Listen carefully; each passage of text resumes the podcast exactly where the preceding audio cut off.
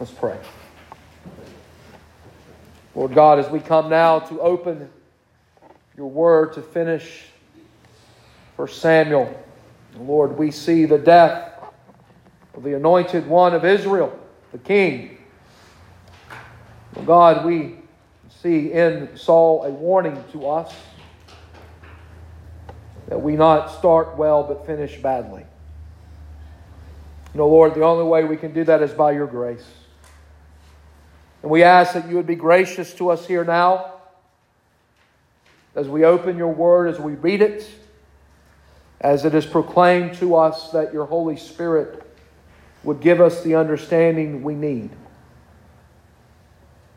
Lord, we pray for any who are dead in their sins and trespasses even now. God, change their hearts. Give them spiritual life. Bring them to faith in Jesus. We pray this in His name. Amen. If you're able to remain standing, please remain standing and turn with me to 1 Samuel 31.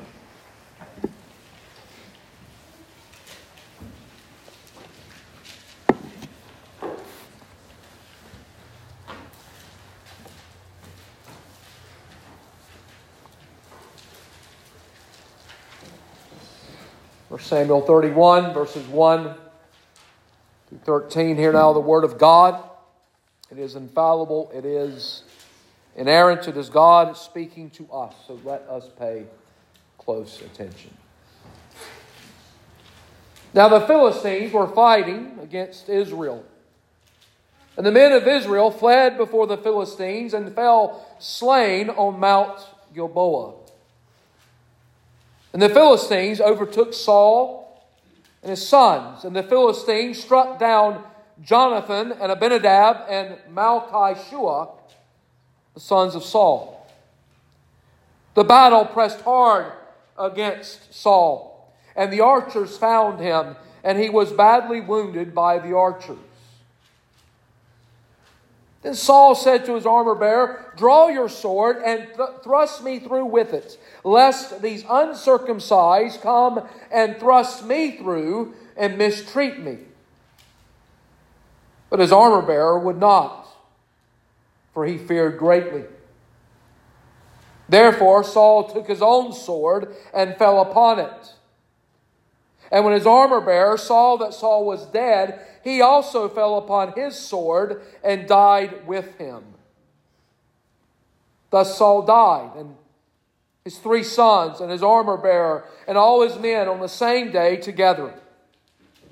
And when the men of Israel, who were on the other side of the valley, and those beyond the Jordan saw that the men of Israel had fled, and that Saul and his sons were dead, they abandoned their cities and fled.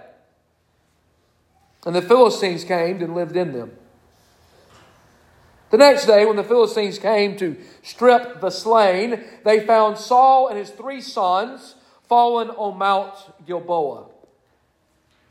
So they cut off his head and stripped off his armor and sent messengers throughout the land of the Philistines to carry the good news to the house of their idols and to the people.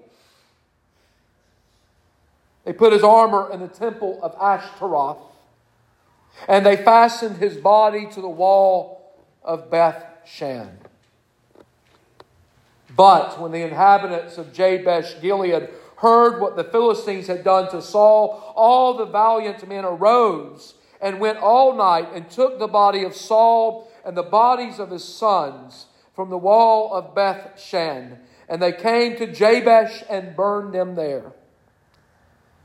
And they took their bones and buried them under the tamarisk tree in Jabesh and fasted seven days. The grass withers and the flower fades away, but the word of our God endures forever. You may be seated. Last Sunday morning, we were in 1 Samuel chapter 30, and we saw David and his men coming back uh, from the front lines. And as they came back, they found that Ziklag had been burned. Their wives and their children all had been taken captive. And David was overwhelmed because his wives were gone, his children were gone, and, and then the people wanted to stone David. We saw the sufficiency of God's strength as David strengthened himself in the Lord his God. We saw then the providence of God and an Egyptian. As David inquired of the Lord, should he go after these men? The Lord said yes, and on their way in the providence of God, an Egyptian who had been with the Amalekites told David all he needed to know. We saw the grace of God in victory as David defeated the Amalekites, and finally the encouragement of God in victory concerning the spoil that David took. And so, for the last two chapters, we have been focused upon David. But yet, we've been waiting for this chapter for several weeks. Uh, again, the writer is not going in a chronological fashion. In, back in, in 1 Samuel 28, we heard of Saul and the witch of Endor and how, how the spirit that was said to be Samuel told Saul that he would die the very next day in battle. And then the writer, he interrupts that story and he gives us some more uh, information concerning David. And then finally, we come back. And we join the battle of Gilboa in progress. Now, do we know that? Well, in verse 1, we read the Philistines were fighting against Israel, and, and the, the verb form there is it indicates a continuing action. And so this battle has taken place for some time. It, might be like we are watching a football game and we missed the first half. So now we have to catch up with the second half. And so here the battle has been ongoing, and, and the writer thrusts us right into the end of it. Now, this chapter is rather short, just 13 verses. There's not a lot to tell in this chapter, but and really he could have he could have just summed it all up in the second part of verse 1. The men of Israel fled before the Philistines and fell slain on Mount Gilboa. Over the last few weeks, we have seen David enjoying deliverance. At Aphek, at Ziklag, but there is no deliverance here for Saul, nor for his sons. We see this morning at Gilboa, the enemies of God, they win the day. They win the battle. And so there are four things I want us to focus in on in this chapter. And those four things are, are tragedy, truth, shame, and gratitude. And so we begin with, begin with tragedy. Look at, at verse 2. The Philistines overtook Saul and his sons, and the Philistines struck down Jonathan and Abinadab and Malchishua, the sons of Saul. This cha- uh, chapter is a tragic narrative. Now, when we think of the word tragic, we, we, are thinking mainly it's alluding to Saul, and it is. But you notice that, that even though the day that Saul died, that his three sons also died. And notice who is the first casualty mentioned. It is Jonathan. And we know some time back, Jonathan and David, they had the final meeting together. And David will speak of his death in 2 Samuel chapter 1 that we'll begin looking at, Lord willing, next Sunday evening. But we need to take a moment here and think about Jonathan. Because he played a, a crucial role in this book. You might say we have here Jonathan's obituary, recorded for us in the pages of Scripture. And what do we know of Jonathan? Well, we know that Jonathan remained a, a true friend to David and a true son to his father. Even though Saul was trying to kill David and tried to do so many times over, Jonathan was loyal to David, but he was also loyal to his father, the king. We know that Jonathan surrendered his kingship or his right to the throne to David. And this morning we see him sacrificing his life for Saul. And so Jonathan has been for some time in a hopeless situation.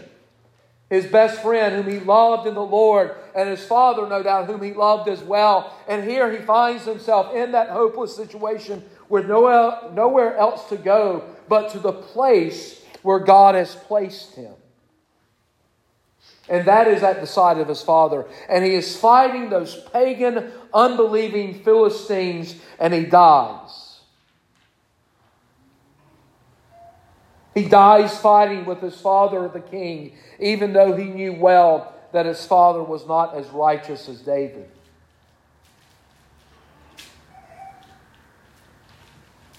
And so we find that tragedy in the opening verses Saul and his sons being overtaken by the Philistines, and Jonathan and his two brothers, they die there in battle, and that is a tragedy.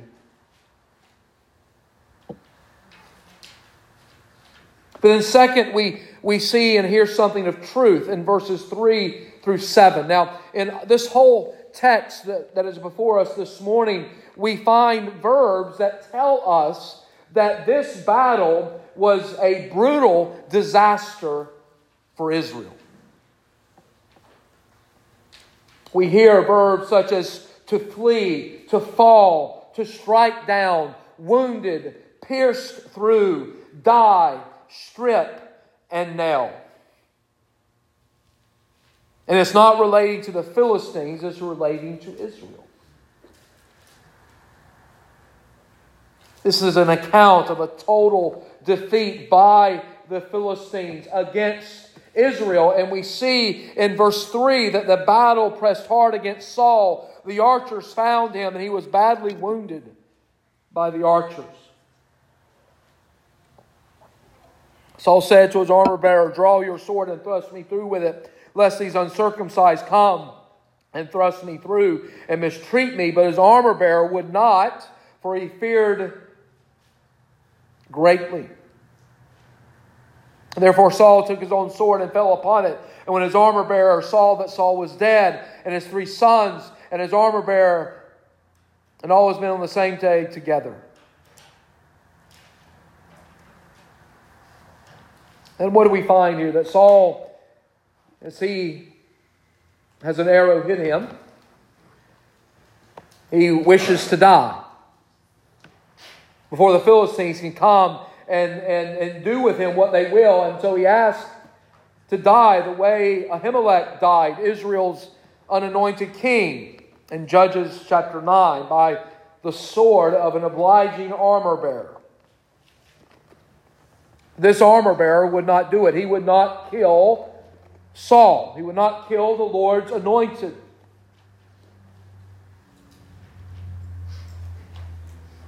And so what does Saul do? He kills himself.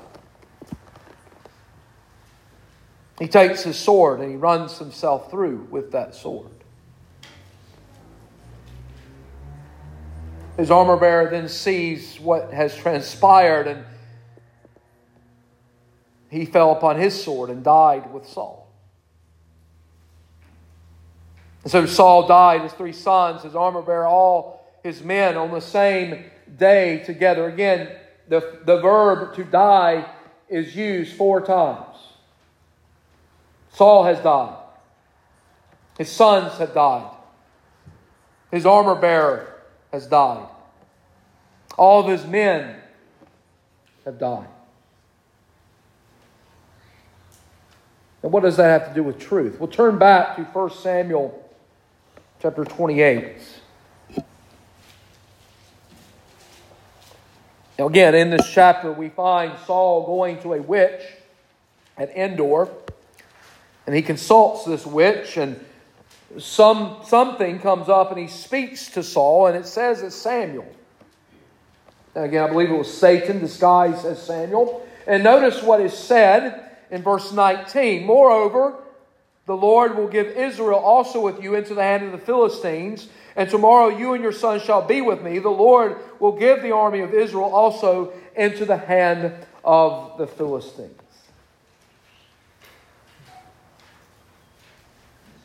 Now, at the very beginning of 1 Samuel, there was the word of the Lord given as well concerning Samuel's sons Hophni, Phinehas. And so that prophecy was given, and what happened? Well, the sons of Samuel died, just as God said they would. Here, God is using a spirit to give His word. Isn't it amazing that God can use even evil spirits to give His word? And He does just that. And Saul is warned and says, You will die the next day. And what do we find in our text here this morning? We see God keeping His word.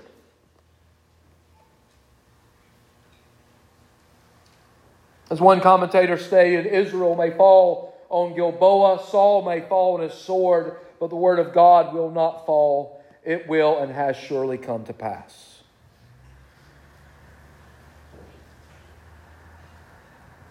And we see this and we say, well, that's not a very happy fulfillment of God's word. We want the good things, right? We want the good promises given to us. We don't want the bad. But we see, however, that, that God as he gave this word for Saul's death. And as it comes to pass, as it is a dark time for the kingdom of God, God's word shows that even this darkness is not outside of his purposes. Again, we, we don't know what God's purposes are for his church. We, we know that persecution will come. But if it does come, and if it comes greatly, and if it comes heavily upon us, what do we know? That it is the purpose of God for us, and He's doing something in that, isn't He? Just as He's done throughout the history of the church.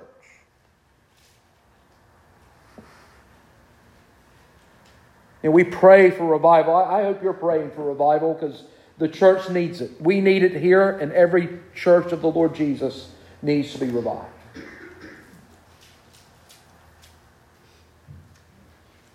And we need to be praying that God's Spirit would work.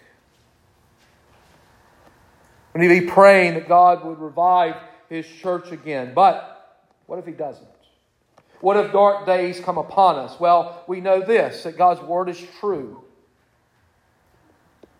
And if dark days comes upon the church here in, in the nation, God's purpose will be fulfilled. And we see that in Saul. God's word of judgment of Saul is true. But what does that mean for David? It means that his word of promise to David is also true. Because without the death of Saul, David would never be king. And so this reminds us that both in darkness and light, God speaks a true and faithful word. Then there's a third thing we see, and that is shame. We see this in verses 8 through 10. The next day, we find the Philistines, they come to do what they would normally do to strip the dead bodies. And lo and behold, what did they find? They found the king of Israel and his three sons dead. Oh, that was special, wasn't it? That was a, a special day for these uncircumcised Philistines. These were the premier trophies that they were looking for. And what did they do to them? They mangled the bodies to their liking, and they chopped off the head of Saul, and they stripped off his armor, and they sent messengers back to proclaim victory in their temples and to their people. And they used the house of the goddess Astarte, where they placed Saul's armor, and the bodies of Saul and his sons were spiked to the walls of Bethshan. Now that is gruesome, isn't it? See, that's what happens in war. War is gruesome. War is never pretty. Bodies are desecrated, heads chopped off, nailed to the wall. There is shame.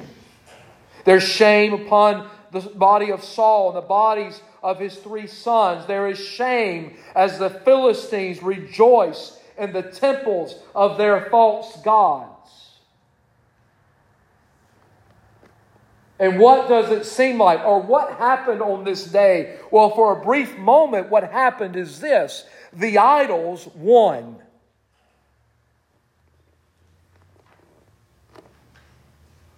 Because the Philistines went to what? Their idols. And they rejoiced and they celebrated and they thought foolishly so because as we will see next week and beginning in 2 Samuel, that victory will be short lived. But they thought, at least for a moment, that they had victory over the one true God. If God's king and people were, were thoroughly defeated, so in their minds, God was thoroughly defeated.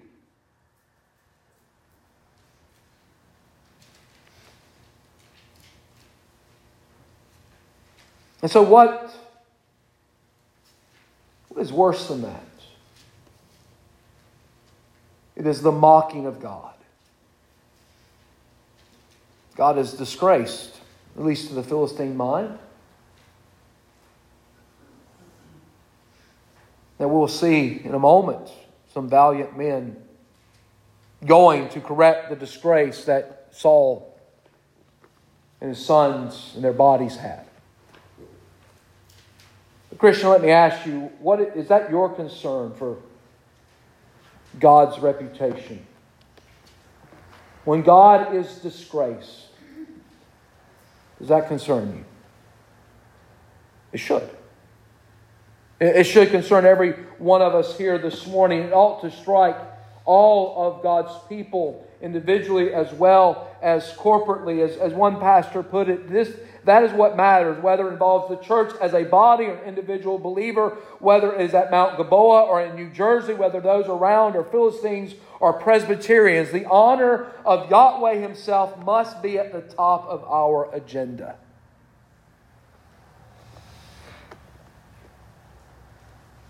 Let me ask you, is it at the top of your agenda? The honor of God. When God is disgraced in your hearing, what do you do about it? The Philistines, in their mind, they had disgraced Jehovah.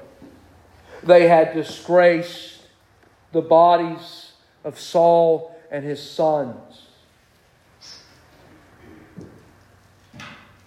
And they, in their minds, had won. And for a time, they did. Then, fourth and finally, we see something of gratitude in verses 11 through 13. Because the inhabitants of Jabesh Gilead, they heard what happened.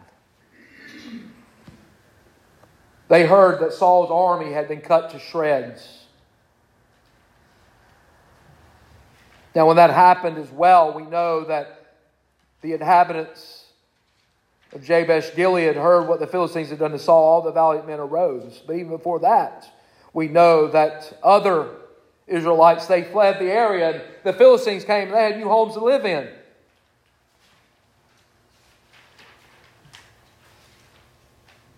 And so those strong men of Jabesh Gilead, they went all night to Beth Shan. Now, it was roughly 10 miles to go there, 20, 22 mile round trip. It could be done in a night. And so they go in that night and they take and remove the rotting bodies of Saul and his sons. And they take them back to Jabesh and, and notice what they do. They burn them there. Now, why did they burn them? Because they had been disgraced. It wasn't that the people of God believed in cremation. No, they, they were disgraced. And they took the bones that was left and they, they buried them under the tamarisk tree in Jabesh and they fasted seven days for the death of Saul. Now, why did they do this? And it's very simple. The men of Jabesh Gilead, they never forgot. What was it that they never forgot? Well, you remember Nahash, the Ammonite. Turn back to, to 1 Samuel chapter 11.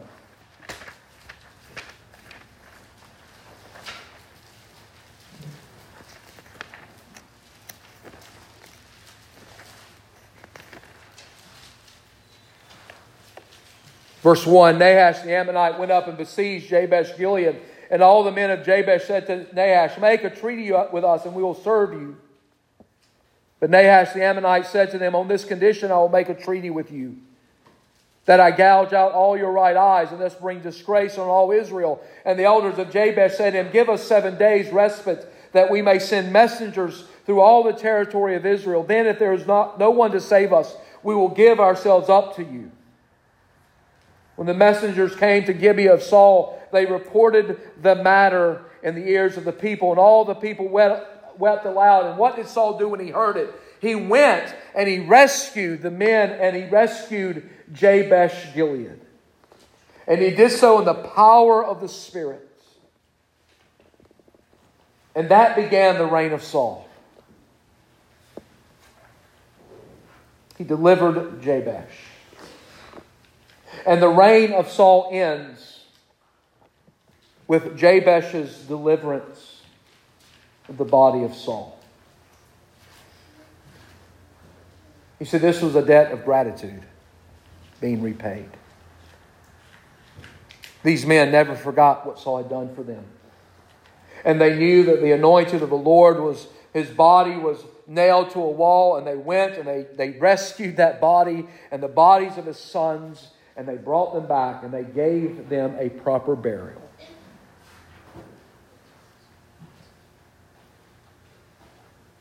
Now, this is a very dark chapter, isn't it? We will hear of David's grief next week.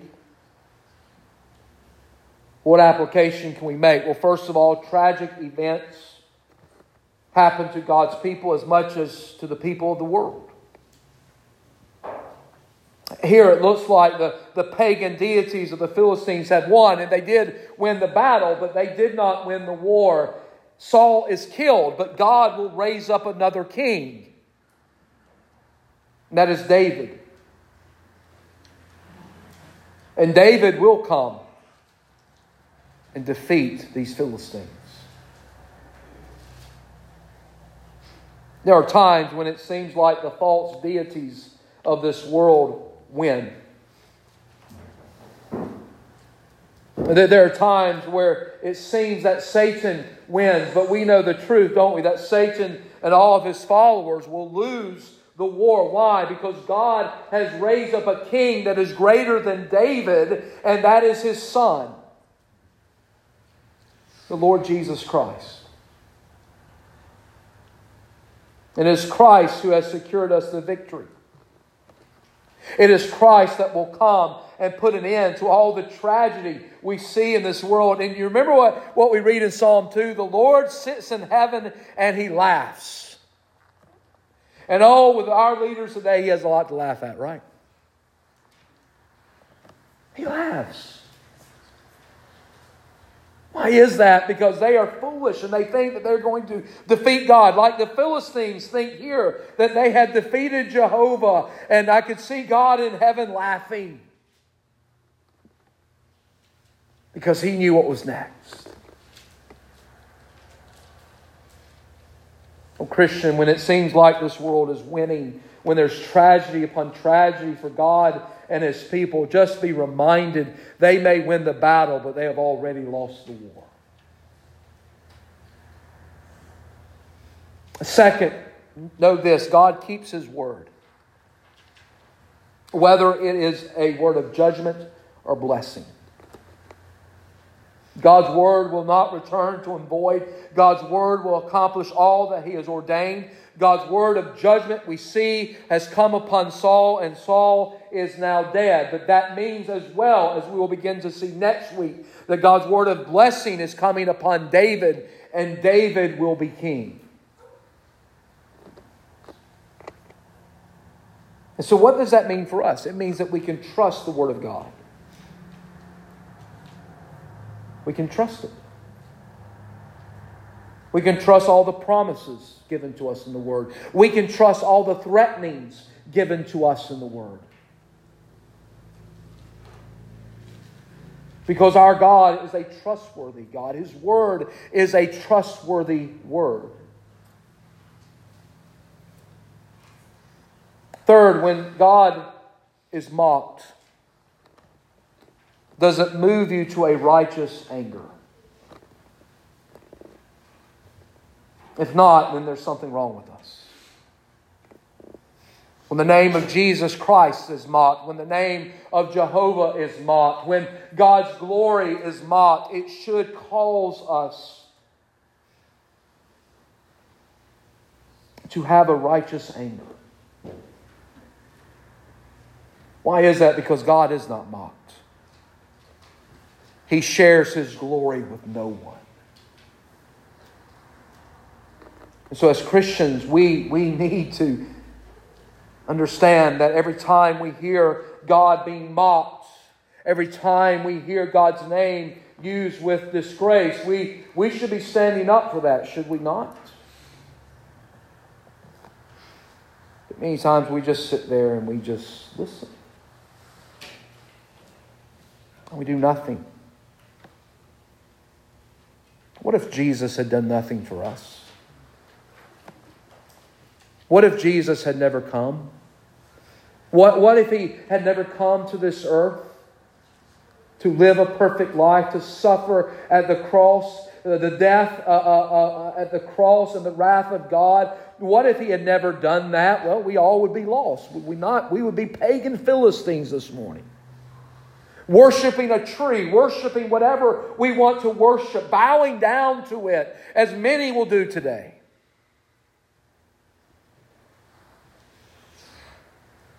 But yet Jesus did come. And he saved us. And so, O Christian, it should move us when we hear our God mocked and ridiculed. But then, fourth and finally, because Jesus has come, and he is the greater king than David. Now, spoiler alert, you will be disappointed with David in 2 Samuel. And we know why. But you see, we are grateful as believers for God's deliverance of us. Again, if you're not grateful for that salvation that God has given you and delivered you, then let me just be very blunt with you, then you're not a Christian. Gratefulness, thankfulness to our God. Now, God has delivered us from sin and Satan in this world. And so, how grateful are you this morning? How grateful are, are you for that deliverance? Every day, as a believer, we should fall down before God and give Him thanks. And it's really simple Lord, thank you for saving me. Because I don't deserve it.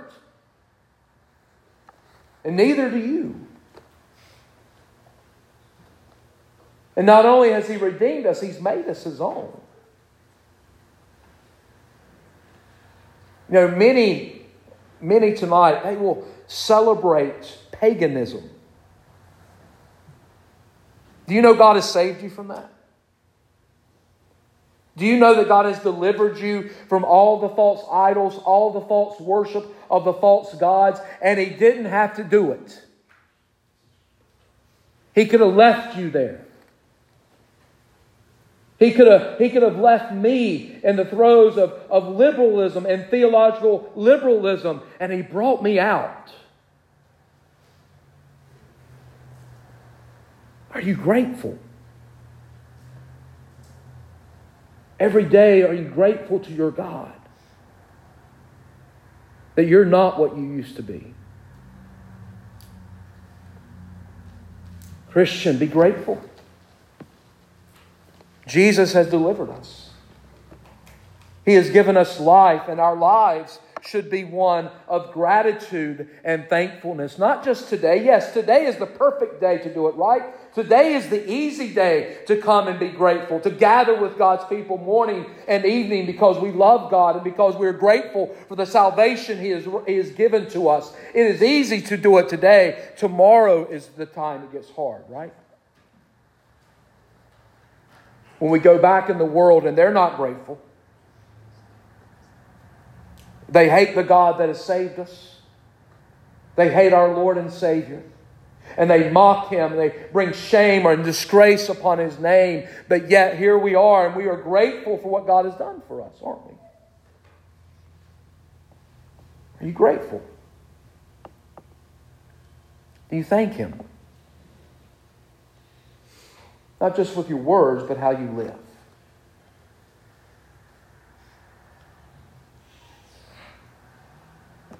And finally, we, we understand that if we are in Christ this morning, it is because of the grace of God. It is because He loved us from before the foundation of the world.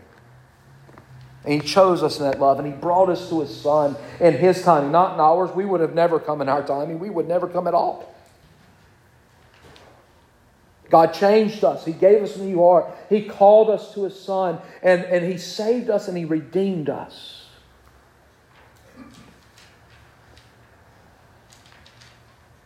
And so, can you say that has happened for you? Many of us here can. We can testify yes, God saved me. He redeemed me at, at such and such a time on such and such a date. But what if He hasn't? What if you don't know of that time? But what if God is convicting you this morning? Well, there's only one thing you can do, isn't there? You come to Christ. You recognize the wickedness of your heart and your sin, you give that up, and you turn to Jesus, and there he is with, with open arms for all of the elect that God has given to him, whom he died for. As God gives you that new heart, as he calls you to his son, as you turn from your sin and you embrace Jesus in faith, oh, you, you are delivered. You're redeemed. You're a new creature in Christ. Yes, it may seem like this world is winning. It may seem like the church is losing. Understand this. In this life, we are the church militant. In the next, we are the church triumphant. May God give, bless His word here this morning. Let's pray. Father, we thank you for your word. We thank you, O Lord, that even in a very dark chapter, there is hope. And, O Lord, in a very dark world, there is hope. And that hope is Jesus.